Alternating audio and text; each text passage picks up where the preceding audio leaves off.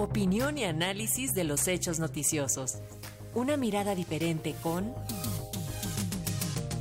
Luis Guillermo Hernández. Así es, es jueves y Luis Guillermo Hernández, periodista y analista político, nos habla justamente sobre la gira a Washington del presidente Andrés Manuel López Obrador. Luis Guillermo, bienvenido, buen día, ¿cómo estás? Muy buenos días, Francisco, muy buenos días también a la audiencia de Radio Educación.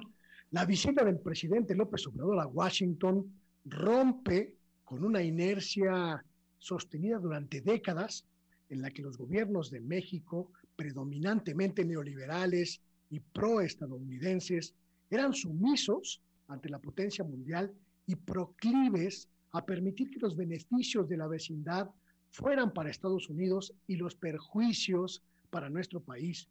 El presidente mexicano, sensible al momento histórico que vive el mundo y consciente de los estragos que a nivel global ha dejado una pandemia que paralizó el comercio mundial y heredó una crisis económica sin precedentes en el mundo desarrollado, plantea como propuestas a su contraparte estadounidense el trabajo conjunto, la coordinación, la armonía para que la región entera se beneficie de esta proximidad geográfica. Es significativa en este contexto la insistencia del presidente de promover en Washington un acuerdo migratorio menos conservador que permita resolver la crisis humanitaria y económica que representan miles, quizá millones de personas que se mueven ilegalmente en territorio estadounidense y promover que su legalización, su normalización por parte del gobierno de Biden sean un detonante económico regional.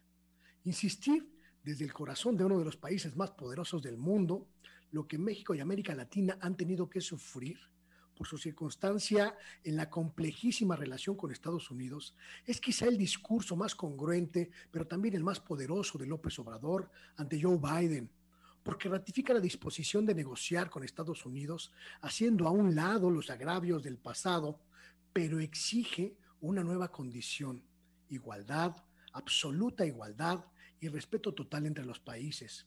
Este discurso que se ha repetido en las diferentes visitas de López Obrador a Estados Unidos, coloca al tabasqueño como un líder indiscutible de un país que busca una nueva condición en el concierto internacional, pero también, también lo identifica como el líder de todo un continente históricamente subyugado por la potencia. No hay en estos momentos otro líder político en el continente que tenga la estatura moral, política y el respaldo social suficientes para decirle a Biden las cosas que López Obrador le ha dicho en su propia cara y en su propia casa.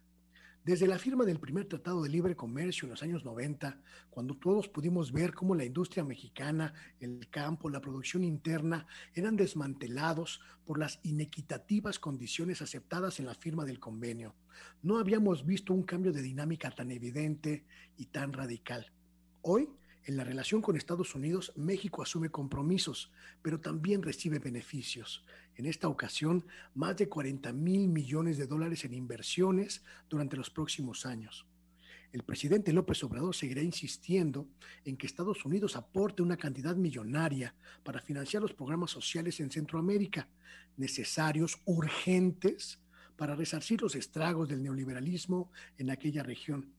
Estados Unidos ya dijo que sí, que va a financiar Sembrando Vida, que va a financiar Jóvenes Construyendo el Futuro en Honduras, El Salvador, Guatemala, pero no ha dicho cuándo.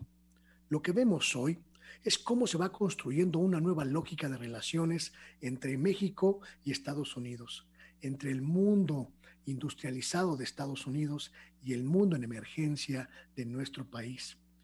En esta construcción, hay que decirlo como síntesis, no será rápida, por supuesto, son cambios paulatinos, lentos, quizá demasiado lentos en algunos casos, pero son cambios al fin y están impulsados por una nueva impronta que impuso el gobierno mexicano actual a su relación con Estados Unidos, la impronta de la igualdad, el respeto mutuo y la defensa irrestricta de la soberanía mexicana y latinoamericana.